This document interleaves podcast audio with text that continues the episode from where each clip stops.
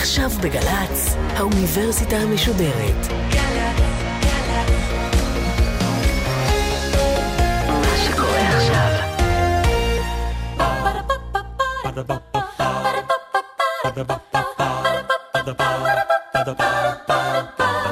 האוניברסיטה המשודרת מציגה מסע סביב רעיון, והסמסטר מציאות. והפעם הדוקטור דורון פרידמן מבית הספר לתקשורת במרכז הבינתחומי בהרצליה על מציאות מדומה. עורכת ראשית מאיה גאייר.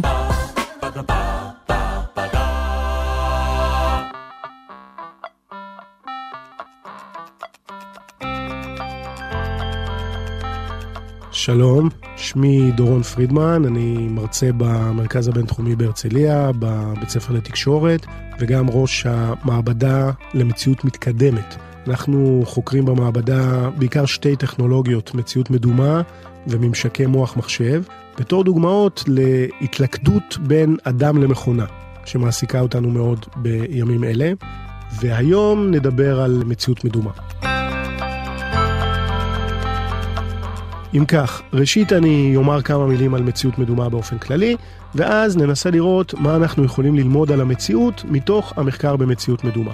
הטיעון המרכזי שלי יהיה שהכוח של מציאות מדומה הוא שהיא מאפשרת לבדוק אנשים בסביבה לא מציאותית, תוך שמירה על התנהגות מציאותית. אבל את המשפט הזה, כדי להבין אותו, נצטרך לתת כמה הגדרות והסברים.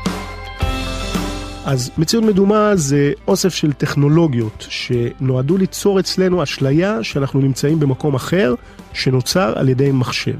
ראשית, הטכנולוגיות הללו מנסות לעבוד במרכאות על כל החושים שלנו. לחוש הראייה נותנים תפיסת עומק על ידי תצוגה סטריאוסקופית, ובנוסף לחושי הראייה והשמיעה יש גם הרבה מחקר על איך לתת תחושת מגע וירטואלית וקצת גם ריח ואפילו טעם. ויותר מזה, הכוח הגדול של מציאות מדומה נובע לא רק מהעברת מידע לכל החושים, אלא מעבודה במרכאות על כל השילוב הסנסומוטורי במוח. המוח שלנו נמצא כל הזמן בלולאה של תנועה וחישה. למשל, אנחנו מזיזים את היד ואז רואים את התנועה. התמונה שעל רשתית העין משתנה כל הזמן בגלל תנועות ראש ועיניים, המוח מפצה על התנועות האלה וגורם לכך שהעולם ייראה לנו יציב. במציאות מדומה, בניגוד לצפייה בסרט, אנחנו משתמשים גם במנגנון הזה. השדה הוויזואלי משתנה כתוצאה מתנועות הראש שלנו, וזה אולי המרכיב המשמעותי ביותר באשליה שנוצרת.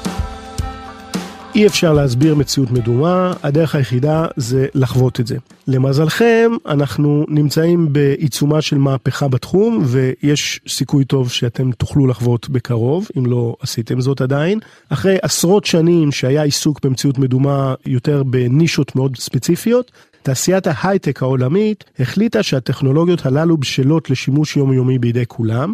בשנת 2014 חברת פייסבוק שכולם מכירים רכשה מיזם קטן בשם אוקולוס ריפט שייצר משקפי מציאות מדומה, נרכשו בסכום אסטרונומי וכתוצאה יש מרוץ בעמק הסיליקון ובתעשיית ההייטק ליצור יישומים ותכנים של מציאות מדומה ולכן מתישהו בשנים הקרובות סביר שכולכם תיחשפו למציאות מדומה באיכות סבירה אולי אפילו יותר מזה אם לא תרכשו משקפיים בעצמכם אז בטח יהיה לשכנים או במקום העבודה. כדאי להזכיר גם שלמציאות מדומה יש שתי אחיות חשובות לא פחות, שגם הן מתקרבות לשימוש יומיומי. הראשונה זה מציאות רבודה או Augmented Reality. כאן מדובר על טכנולוגיה שמוסיפה מידע חושי על המציאות, בעיקר חזותי. מבחינה טכנית, מה שאנשים מכירים זה הפוקימון גו. פיקאצ'ו. Yeah, that's my Pokemon. With Pikachu at my side, I'll get all the Pokemon in the world! זה לא נחשב למציאות רבודה, אבל זאת דוגמה שמוכרת. פוקימונים, אם הם היו באמת במציאות רבודה, אז הם לא היו מופיעים רק בתור איזה ציור על המצלמה שלנו, אלא היו משתלבים באופן מלא בסביבה המציאותית, מתאימים את עצמם לתנאי התאורה, מתחבאים מאחורי אובייקטים, רוקדים על משטחים וכן הלאה. I will be a Pokemon master! מבחינה רעיונית זו טכנולוגיה כמעט הפוכה. אם המציאות מדומה מנסה להעביר אותנו לעולם שכולו דמיוני, אז המציאות הרבודה מכריחה אותנו להישאר במציאות ואף מעשירה אותה. וישנה גם טכנולוגיה שלישית וזה טלנוכחות או טלפרזנס. כאן מדובר על שילוב בין טכנולוגיות תקשורת, רובוטיקה ומציאות מדומה, על מנת ליצור אצלנו אשליה שאנחנו נמצאים במקום אחר, אבל להבדיל מהמציאות המדומה, מדובר במקום אמיתי, פיזי. הנוכחים באותו מקום מרוחק יראו ייצוג שלנו. אולי אבטאר שהוא דמות וירטואלית עם אנימציה, ואולי אפילו רובוט פיזי. גם הטכנולוגיה הזאת נמצאת כבר הרבה שנים בכל מיני מקומות, בעיקר בשימושים צבאיים, ובשנים הקרובות זה עומד להגיע לשימוש בחיי היומיום של כולנו. אולי בעוד מספר שנים, במקום וואטסאפ ופייסבוק, נוכל לעשות טלפרזנס. Uh, Greetings, whatever the hell you are. I am a mobile virtual presence device. Uh, recent events have demonstrated to me that my body is too fragile to endure the vicissitudes of the world. Until such time as I am able to transfer my consciousness, I shall remain in a secure location and interact with the world in this manner. אז עד כאן סקירה כללית של האפשרויות הטכנולוגיות. עכשיו נעבור לדבר על המחקר המדעי בתחום, ונראה שיש קשר מעניין בין מציאות מדומה למציאות. בשנות התשעים של המאה הקודמת התחיל לפרוח מחקר במציאות מדומה, והשאלה המרכזית היא ההבנה והמדידה של האשליה המרכזית הזאת. כשאני הצטרפתי לקהילת מחקר הזאת בשנת 2003, הצטרפתי כפוסט דוקטורנט במעבדה של מל סלייטר בלונדון, אחד המובילים בתחום, ואחד הדברים ששכנעו אותי שזה מעניין היה שמל סלייטר עבר באמת משימוש בכלים של דיווח עצמי. שאלו אנשים איך הרגשתם, איך הייתה אשליה, לשיתוף פעולה עם חוקרי מוח. ובתקופה הזאת בדיוק אה, מל התחתן עם מאבי סנצ'ז, שהיא חוקרת מוח בעצמה מספרד. עד היום אני לא יודע אם המחקר המדעי היה גורם לחתונה, או שלהפך, השידוך ביניהם הוא זה שהביא למחקר בינתחומי פורה בין מציאות מדומה לחקר מוח. אבל מאז אנחנו ועוד כמה קבוצות חוקרים בעולם משתפים פעולה. מצד אחד אנשי טכנולוגיה, מדעי המחשב שמפתחים מציאות מדומה, ומצד שני חוקרי מוח. השילוב בין מוח למציאות מדומה הוא מוצלח משתי בחינות לפחות. ראשית, המציאות המדומה מהווה פתרון אפשרי לבעיה פרקטית שנתקלים בה רוב חוקרי המוח. מחקרי מוח מצריכים בדרך כלל ציוד מורכב וסביבה מבוקרת, והתוצאה היא שלמחקרים האלה הרבה פעמים חסר מה שנקרא תוקף אקולוגי. בניסויים כאלה משמיעים לנבדקים צלילים, או מראים להם תמונות, ומודדים את פעילות המוח בהתאם. אבל זה לא המצב הטבעי שהמוח שלנו נמצא בו בחיי היומיום. בדרך כלל אנחנו פעילים, נמצאים באינטראקציה עם הסביבה. היינו רוצים למדוד פעילות מוחית בתנאים טבעיים כאלה. למשל, למדוד את הפעילות מוח של מסי בזמן שהוא משחק כדורגל. או של חייל בזמן שהוא נמצא ממש בשדה הקרב. אז המציאות המדומה מאפשרת קירוב טוב של התנאים האלה. אפשר להיות מצד אחד בניסוי מעבדה מבוקר, ויחד עם זאת לדמות תנאים של מציאות עשירה שבה הנבדק מבצע פעילות. עד כמה הניסוי כזה יכול אה, להחליף את המציאות עצמה, זאת שאלת מפתח שנחזור אליה בדיוק כשנתעסק בריאליזם התנהגותי. ההיסטוריה של המדע מלאה במקרים שבהם פריצת דרך טכנולוגית הביאה לפריצות דרך במדע. טלסקופ הפך על פניה את האסטרונומיה, מיקרוסקופ את הביולוגיה. במובן הזה אנחנו מקווים שהמציאות מדומה היא מעין טלסקופ עבור חקר המוח והנפש, פסיכולוגיה, פריצת דרך טכנולוגית שתאפשר שיטות מחקר שלא היו אפשריות קודם לכן, מה שיוביל לפריצות דרך מדעיות. מצד שני, אנחנו נעזרים במה שאנחנו יודעים על האופן שבו המוח האנושי בונה מציאות כדי לבנות מציאות מדומה טובה יותר. לדוגמה, ממציאי הקולנוע למדו שאם הם מקרינים תמונות בקצב גבוה של אה, כמה עשרות פריימים בשנייה, נוצרת אשליה של תנועה. זאת דוגמה לטכנולוגיה שמנצלת את הדרך שבה המוח בונה מציאות בכדי ליצור אשליה. במקרה זה אשליה של תנועה. היות והמוח לא רואה בקצב של יותר מכמה עשרות מילי שניות, אין צורך להקרין סרטים בקצב של מאות או אלפי תמונות לשנייה. ככה באופן כללי, ככל שנדע יותר על האופן שבו המוח מאבד מידע ובמרכאות יוצר את המציאות, ככה נוכל שוב במרכאות לעבוד על המוח. אם ככה, אז יצאנו לדרך ב-2003 בניסיון לעגן את תחושת הנכחות או את אשליית המציאות המדומה על בסיס של חקר מוח, ולא רק של דיווח עצמי כמו שאלונים. המושג האקדמי שנעשה בו שימוש לתיאור האשליה של מציאות מדומה נקרא presence או תחושת נוכחות. בשנות ה-90, במאה הקודמת, שוב, נתנו הגדרות כמו ההרגשה של להיות שם. החוויה הסובייקטיבית של להיות במקום אחד, אפילו שפיזית אתם נמצאים במקום אחר. אלה הגדרות טובות, אבל הם לא רמזו לנו איך ניתן לחקור את זה באופן מדעי, את המושג הזה של תחושת נוכחות. אז לשם כך פיתחנו הגדרה אופרטיבית לנוכחות. בהדרגה התחלנו להתייחס לזה בתור ריאליזם התנהגותי. הדגש הוא לא האם הסימולציה היא מציאותית, אם היא נראית טוב, נשמעת טוב, אלא האם ההתנהגות של המשתתף בה היא מציאותית. בפרט, אנחנו אומרים שיש תחושת נוכחות גבוהה או אשליה מוצלחת, אם יש החלפה מוצלחת של מידע חושי אמיתי במידע חושי שנוצר על ידי המחשב. מתי ההחלפה היא מוצלחת? ההגדרה שלנו אומרת שההחלפה החושית היא מוצלחת אם התגובה של המשתתף דומה לתגובה שהיינו מצפים במציאות. למשל, אם במציאות אתם עכשיו נניח מאוד מאוד משתעממים מההרצאה שלי, אז מציאות מדומה מוצלחת תהיה משעממת בדיוק באותה מידה.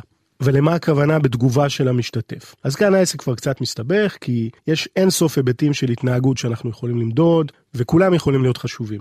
החל מרפלקסים, כמו למשל להיבהל מחפץ שזורקים עליכם, ועד לתגובות רגשיות וקוגניטיביות מורכבות. וכמובן שהתגובות האפשריות למציאות מדומה כוללות אינטראקציה, פעולות שמתבצעות על ידי המשתתף. הדוגמה שאני אוהב לתת זה סיפור על ראשית ימי הקולנוע, בסוף המאה ה-19, במרתף של בית קפה של האחים לומייר בפריז, מתבצעת אחת מהקרנות הקולנוע הראשונות בכל הזמנים, סרט קצר בשם הרכבת מגיעה לתחנה, תארו לעצמכם רכבת בשחור לבן, 15 פריימים בשנייה, והתוצאה הייתה מה שאנחנו קוראים ריאליזם התנהגותי מוחלט. לא רק שהקהל התרגש, חלק גדול מהקהל קם על הרגליים וברח מהרכבת וברח מהאולם. בדרך אגב, בדקתי עם אה, היסטוריונים של מדיה, וכנראה שבסיפור הזה יש לפחות גרעין של אמת. אז אחרי שהבנו מה זה ריאליזם התנהגותי, אפשר לעבור לחלק המעניין במיוחד ולבדוק איך אנשים התנהגו בסביבות שהן בלתי אפשריות במציאות. אפשר לנסות להפר באופן שיטתי את אחד או יותר מהחוקים של המציאות, ולראות איך אנשים התנהגו. אבל כדי שנוכל לעשות שימוש כזה בטלסקופ שלנו במציאות מדומה, אנחנו צריכים לוודא שהריאליזם ההתנהגותי נשמר. אחרת אפשר לעשות את זה באמצעים אחרים, בסרטים, בספרות או אפילו בדמיון. הטענה שלנו היא שמציאות מדומה שבנויה לפי העקרונות הנכונים של פרזנס, עובדת בצורה הרבה יותר טובה ממדיות אחרות על חלקים גדולים יותר במוח. ולכן מה שנלמד מהניסויים שלנו רלוונטי לעולם האמיתי. וכמו שאמרנו, הטכנולוגיות האלה גם בשנים הקרובות ייכנסו לחיי היומיום. אז בואו נראה כמה דוגמאות להפרה שיטתית של המציאות. ג'ורג' סטרטון היה אחד הפסיכולוגים הניסויים הראשונים מאז ומעולם. במהלך שנות ה-90 של המאה ה-19 הוא עשה סדרת ניסויים בעיקר על עצמו, ובניסוי מפורסם הוא לבש משקפי מראה, שבעצם הופכות את המציאות מלמעלה למטה, במשך כמה ימים ברצף. התגלית שלו הייתה מדהימה.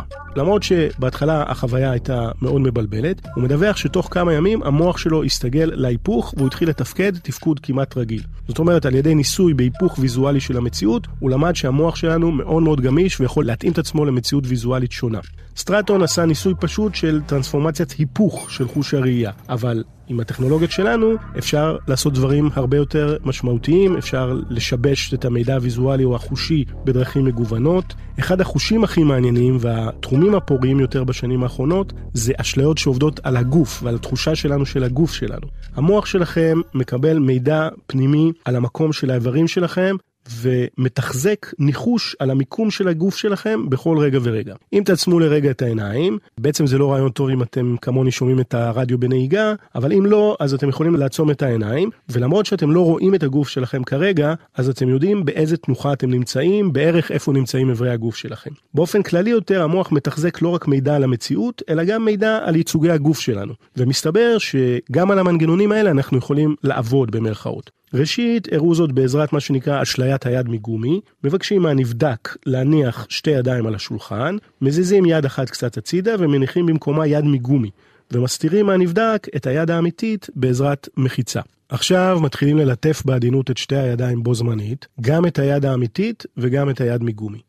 התוצאה היא בדרך כלל שאחרי מספר דקות הנבדק מרגיש אשליה שהיד מגומי זאת היד האמיתית שלו. הסיבה היא שהמוח מקבל מידע סותר. חוש המגע מדווח לנבדק שנוגעים לו ביד, חוש הראייה מדווח שהמיקום של המגע הוא על היד מגומי, ובמקרה כזה, כמו בהרבה מקרים, חוש הראייה גובר על חוש המגע או ייצוג הגוף הפנימי, ולכן נוצרת אשליה של מיקום האשליה. אבל איך הופכים אשליה כזאת למחקר מדעי רציני? מחכים כמה דקות, ואז דוקרים את היד מגומי בעזרת סכין. התוצאה זה שיש תגובה של בהלה. את הבהלה הזאת אפשר למדוד בשיטות פיזיולוגיות, כמו שינויים בדופק, במוליכות הורית בזיעה, והניסוי הזה פתח אפשרות למחקר כמותי מדויק שבודק איך משתנים שונים משפיעים על עוצמת אשליית היד מגומי. ועל ידי כך אפשר ללמוד על מנגנוני ייצוג הגוף במוח. לפני בערך עשר שנים הבין אה, אותו מל סלייטר שהזכרנו, שהפרדיגמה הזאת כאילו נולדה עבור מציאות מדומה. מציאות מדומה מאפשרת כמובן שליטה הרבה יותר טובה בפרמטרים שונים, ומאפשרת לבדוק מגוון רחב של אשליות גוף. ואכן נעשו עשרות מחקרים, כולל אשליה של איך זה להיות עם יד שלישית, או איך זה כשיש לכם זנב, ועוד כל מיני ניסויים משונים. ועד מהרה מל סלייטר וקבוצת המחקר שלו גילו שאין צורך אפילו במגע הסינכרוני של אשליית היד מגומי. מספיק שאתם לובשים משקפי מציאות מדומה, רואים לא רק סביבה וירטואלית, אלא גם גוף וירטואלי שמייצג את הגוף שלכם, והגוף הזה זז ביחד עם הגוף האמיתי שלכם, ואז נוצרת אשליה חזקה שהגוף הווירטואלי הוא שלכם. זה מתחיל להיות מעניין במיוחד כשהגוף הווירטואלי שאתם רואים שונה מהגוף האמיתי שלכם. החוקרים המשיכו לבדוק את ההשלכות של האשליה הזאת. מה קורה אם אנחנו שמים אתכם בגוף של מישהו אחר? תשימו לב שלא מדובר במטאפורה ספרותית, אלא באשליה מוחשית מאוד שעובדת במרכאות על מנגנונים בסיסיים ביותר במוח. בחמש שנים האחרונות סלייטר והחבר'ה שלו עסקו במגוון רחב של ניסויים, בהם הם ניסו לבדוק איך אנשים מתנהגים כששמים אותם בגוף של מישהו עם זהות שונה באופן בסיסי. גם הקבוצת מחקר שלי הייתה שותפה לכמה מחקרים כאלה. סלייטר והשותפים הראו שלמשל, כששמים מבוגר בגוף של ילד, הוא מתנהג בצורה יותר ילדותית בכמה מובנים עמוקים. שאפשר לטפל בגברים מכים, זה ממש טיפול, על ידי כך ששמים אותם בגוף של אישה מאוימת. שאנחנו לומדים מהר יותר לתופף כששמים אותנו בגוף של איזה מישהו שחור, cool־י כזה עם רסטות, מאשר מישהו לבן שנראה קצת אשכנזי עם עניבה, ועוד כל מיני מגוון של תוצאות. אז זה קו שלם של מחקרים שבודק מה קורה כשאנחנו מפרים אספקט מאוד ספציפי ומאוד משמעותי מהמציאות שלנו, הגוף שלנו. וכמובן שאפשר ובודקים גם תסריטים לגמרי לא מציאותיים, כמו איך זה להיות בגוף של לובסטר למשל. Now, Yes, a lobster. Why a lobster? Because lobsters live for over 100 years and stay fertile all their lives. I must congratulate you. The first thing most people think of is a dog, which is why the world is full of dogs. A lobster is an excellent choice. נעבור לדוגמה אחרת. לפני קצת למעלה מעשר שנים, קולגה אחר בשם ג'רמי ביילינסון מסטנפורד טבע את המונח TSI, טרנספורמציות אינטראקציות חברתיות, או Transformed Social Interaction. ג'רמי ביילינסון שם לב שבמציאות מדומה רבת משתתפים אפשר לייצר אינטראקציות שהן לא אפשריות במציאות, במובן החברתי. אחת הדוגמאות הראשונות זה תחשבו על כיתה וירטואלית, תארו לעצמכם שיש מורה וכיתת תלמידים, כולם מחוברים למציאות מדומה. התלמידים רואים את המורה בצורת אבטאר, דמות תלת-ממדית עם אנימציה. בלינסון והתלמידים שלו ערכו ניסוי שבו הם הראו שהחוויית למידה משתפרת אם הם עשו טרנספורמציה של שכפול תשומת הלב של המורה. במציאות מדומה הם יצרו סיטואציה שבה כל תלמיד חווה את מלוא תשומת הלב של המורה רוב הזמן. למרות שיש כיתה עם הרבה מאוד תלמידים. וזה אפשרי כי השכפול, הייצוג של המורה משוכפל. כלומר, כל תלמיד נדמה לו שהמורה, מורה, יוצרים איתו קשר עין ומפנים אליו תשומת לב. בשנים האחרונות גם אנחנו עשינו כמה ניסויים שיוצרים uh, טרנספורמציות חברתיות. ביחד עם חוקרת שעבדה איתי בשם ביאטריס הסלר, אנחנו הראינו שהטכנולוגיה והעיקרון של TSI מאפשרים תרגום אוטומטי של שפת גוף בין תרבויות. דמיינו מציאות בלי אי הבנות שנובעות מהבדלים בשפת גוף וניואנסים שבין תרבויות ובין קבוצות יריבות למשל. וריאציה של ניסיון לייצר אמפתיה בין קבוצות יריבות, ניסוי שרצנו שבו סטודנטים ישראלים פגשו אבטר פלסטיני בשם ג'מיל, והראינו שהם חשו אליו יותר אמפתיה באותם מקרים שבהם הוא חיכה את שפת הגוף שלהם. שימו לב שהטרנספורמציות החברתיות האלה הם לא רק כלי מחקר מאוד מעניין במדעי החברה, מדעי המוח, שמתבסס על תפעול המציאות החברתית. הטענה שלי היא שהטכניקות האלה, לפחות חלקם, יהיו מאוד שימושיות ברגע שטכנולוגיות של טלנוכחות יהפכו ליומיומיות. וכמו שהראיתי, הרגע הזה הוא לא כל כך רחוק. עובדים עליו במרץ היום בחברות כמו מייקרוסופט ופייסבוק, לכן ההערכה היא שמדובר על מספר שנים בודדות. אם כבר מציאות, אז מה לגבי מציאות מדומה שמפרה את חוקי הפיזיקה? תזכרו שמדובר ביותר מסימולציה, אם שומרים על עיקרון הריאליזם ההתנהגותי, אז אפשר לחקור איך בני אדם היו מתנהגים בעולם עם חוקי פיזיקה שונים. כשאני הבנתי את האפשרות הזאת, מאוד רציתי ליצור סביבת מציאות מדומה שמאפשרת מסע בזמן.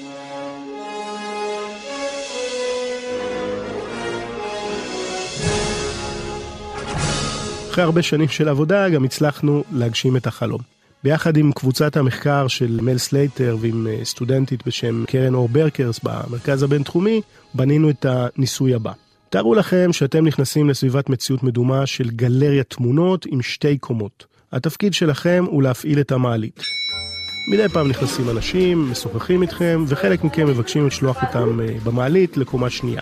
יש לכם לוח פיקוד שכולל כפתורים, גם כפתור אזעקה אדום גדול ועוד כפתור מסתורי. אתם רואים את האבטר שלכם לוחץ על הכפתורים האלה מגוף ראשון, אתם רואים את הגוף שלכם במראה. אחרי מספר דקות נכנס אדם, מבקש לעלות לקומה השנייה, אבל כשהוא מגיע לקומה הזאת הוא פותח באש, מתחיל לירות על כל האנשים שנמצאים שם. התוצאה היא יריות, גופות מדממות. תזכרו שמדובר במציאות מדומה אימרסיבית, התגובות של המשתתפים הן אה, די דרמטיות, ובשלב הזה אתם יכולים גם ללחוץ על הכפתור המסתורי, לחזור בזמן, ולנסות למנוע את האירוע של הירי. אילו היה מדובר במשחק מחשב או בסימולציה רגילה, הייתם פשוט חווים את הסימולציה שוב ושוב. העלילה הייתה מתפתחת בצורה שונה בהתאם לפעולות שלכם. אבל כאן הוספנו שני טוויסטים משמעותיים. הראשון הוא שאתם פוגשים את עצמכם. אתם רואים את האבטר שלכם מבצע את הפעולות שאתם ביצעתם לפני מספר דקות, בהקלטה מדויקת. אתם מזהים את שפת הגוף הייחודית לכם, את הפעולות הספציפיות שאתם עשיתם, ושומעים את הקול שלכם כפי ששוחחתם עם האורחים בגלריה לפני הירי. הטוויסט השני הוא שעכשיו אתם יכולים גם לשנות את העבר. אתם רואים את עצמכם בתור אבטר נוסף, זהה לראשון, עומד מאחוריו, מאחורי הכפיל המקורי שלכם, ואתם יכולים ללחוץ על הכפתורים באופן שישנה את העבר. המנוע שלנו מנסה לדאוג שההתרחשויות יהיו כמה שיותר דומות למה שקרה בפעם הראשונה, אבל זכותכם לנסות ולבצע פעולות שישנו את ההיסטוריה. על מנת לדאוג שההיסטוריה תחזור על עצמה, היינו צריכים לפתח מנוע של בינה מלאכותית שמבין משהו על קשרי סיבה ותוצאה בין פעולות. החלטתי גם לבדוק מה קורה אם אני מנסה ללמד את המערכת שלנו על פרדוקס הסבא. זה פרדוקס מפורסם של מסע בזמן. נניח שאתם חוזרים בזמן והורגים את סבא שלכם, עוד לפני שהוא פגש את סבתא שלכם, והתוצאה היא שאתם בעצם לא נולדתם, אבל אם לא נולדתם, אז לא הייתם יכולים לחזור בזמן ולהרוג את הסבא שלכם. כלומר, כן הייתם נולדים. וחוזר חלילה, זאת אומרת זה ממש פרדוקס. והנה דוגמה קטנה מתוך הסרט בחזרה לעתיד. you must not leave this house. You must not see anybody or talk to anybody. Anything you do could have serious repercussions on future events. Do you understand? Okay. Marty, have you interacted with anybody else today besides me? I'm. Yeah, well, I might have sort of bumped into my parents. Great Scott! Let me see that photograph again of your brother. Just as I thought. This proves my theory. Look at your brother. It's like it's like it's been erased. Erased from existence. יש גרסאות שונות של הפרדוקס הזה כמובן מככבות בסרטים, בספרים, וגם העסיקו לא מעט פילוסופים, אפילו פיזיקאים. אבל כשניסיתי לבדוק מה קורה בסימולציה שלנו, כשאנחנו מזינים לה את הפרדוקס, אז קרה דבר משונה. מערכת ההיסק האוטומטי מתוקף תפקידה ניסתה למצוא פתרונות לפרדוקס, ניסתה למצוא תרחישים שיעקפו את המצב של סתירה לוגית. וכמה מהפתרונות שהמערכת מצאה נראים לי מעניינים למדי. למשל, המערכת הציעה שאומנם חזרתם בזמן והרגתם את סבא שלכם, אבל מה שאתם לא יודעים זה שהסבא שלכם נסע בזמן לעתיד. שם הוא פגש את סבתא שלכם, ההורים שלכם נולדו, ורק אז הסבא שלכם חזר לעבר בזמן בדיוק כדי שתוכלו לרצוח אותו. אפשר להתווכח אם פתרון כזה הוא מעניין מבחינה פילוסופית, אם הוא באמת פותר את הפרדוקס או לא, אבל הוא בהחלט מלמד אותנו שאם אנחנו עושים שימוש ברעיונות מתחום המציאות מדומה, ובמקרה הזה גם בינה מלאכותית, אז אנחנו יכולים לקבל תובנות חדשות לגמרי על בעיות ישנות. עובדה היא שלמרות שעסקו הרבה בפרדוקס הזה, אף תסריטאי ואף פילוסוף לא חשב על תסריטים כמו שהתוכנה שלנו הציעה. ואם כבר מסע בזמן ותורת היחסות, אז מה לגבי תורת הקוונטים? פיזיקאים מסבירים לנו שברמה הקוונטית קורים דברים משונים מאוד. למשל, חלקיקים תת-אטומיים נמצאים בו זמנית במספר מקומות. אנחנו מאמינים לפיזיקאים שזה קורה בכל רגע ורגע, אבל רק ברמה הקוונטית ולא ברמה המקרוסקופית. כלומר, זה לא קורה ברמה של אה, עצמים גדולים יותר, כמו קנה המידה שבו אנחנו חיים. אבל במציאות מדומה אפשר לשאול, מה היה קורה אם היינו יכולים להיות בו זמנית בכמה מקומות? במחקר שפרסמנו לאחרונה, גם כן בשיתוף פעולה עם המעבדה של מל סלייטר בברצלונה, בדקנו בדיוק את זה. ויותר מזה, זה היה ניסוי שהוא גם אה, ניסוי בטרנספורמציה חברתית מסוג TSI. ושוב, תחשבו על זה שזה דברים שבצורה כזאת או אחרת באמת נכנסים לחיי היום-יום עם כל אה, אמצעי התקשורת שאנחנו מוצפים בהם. אז אנחנו בנינו מערכת של טלנוכחות, שאפשרה למשתתפים להיות בשלושה מקומות בו זמנית. תארו לכם שבמקום אחד אתם נותנים הרצאה לפני קהל, שאתם מיוצגים על ידי אה, רובוט פיזי בגודל אנושי. בו זמנית, אתם גם נמצאים בבית שלכם, מיוצגים על ידי איזה רובוט קטן וחמוד, משחקים עם הילדים לפני השינה נניח. במקרה הזה, הנבדקים שלנו היו בו זמנית גם במקום שלישי, בפגישה וירטואלית עם רופא. הפעם בסביבה מציאות מדומה, ומיוצגים על ידי אבטאר תלת-מימדי. הטריק היה שברגע שהתשומת לב שלכם נתונה לאחד המקומות, אז בינה מלאכותית משתלטת על הייצוג הפיזי שלכם בשני המקומות האחרים ומחליפה אתכם. ואתם יכולים לקפוץ ככה, לדלג בין השלושה מקומות ולתת לאנשים אחרים את התחושה שאתם נמצאים בו זמנית בכמה מקומות. משלימים כמה משימות במקביל. ושוב אנחנו רואים שברגע שאנחנו עוברים לעולם הדיגיטלי, אנחנו כבר לא כפופים לכל מיני חוקים של המציאות הפיזית, המקורית. למשל, אנחנו לא חייבים להיות בכל רגע במקום אחד בלבד.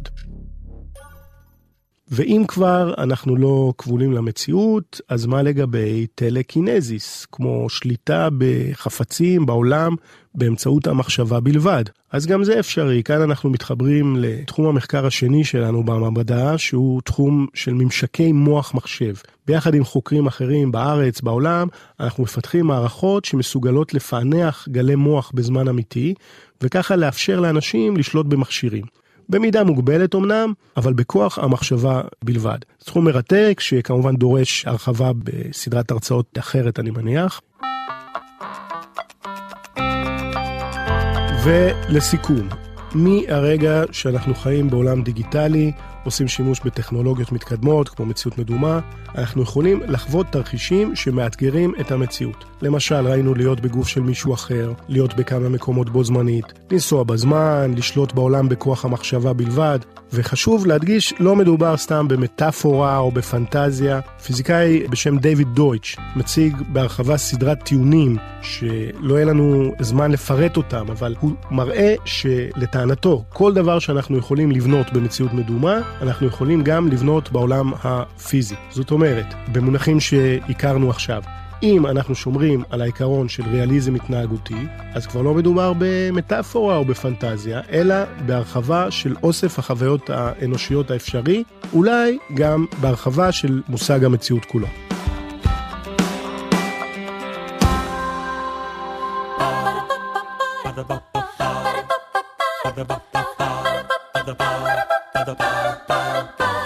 האוניברסיטה המשודרת, מסע סביב רעיון. הדוקטור דורון פרידמן, מבית הספר לתקשורת במרכז הבינתחומי בהרצליה, על מציאות מדומה. עורכת ראשית, מאיה גאייר. עורכת ומפיקה, אחינועם קפון. מפיקה ראשית, אביגיל קוש. מנהלת תוכן, מאיה להט קרמן. האוניברסיטה המשודרת בכל זמן שתרצו, באתר וביישומון של גל"צ, וגם בדף הפייסבוק של האוניברסיטה המשודרת. Ba-da-ba.